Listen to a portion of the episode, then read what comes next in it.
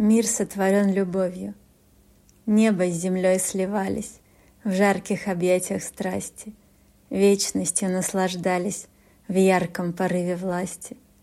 Сами они являлись Страстной любви плодами И породили чада, Что стали править нами. И из любви рожденные Все мы любовью дышим, И ее зов манящий В каждой мелодии слышим — и ее власть над нами выше любых стремлений.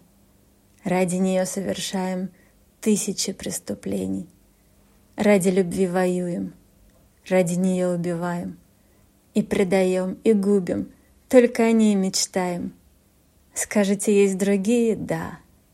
Но до тех мгновений, как их пронзают стрелы новой любви сражений. Мир заиграет страстью — и разлетится прахом все, что казалось важным.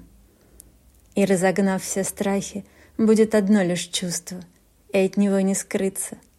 Так было, есть и будет. Так до конца продлится.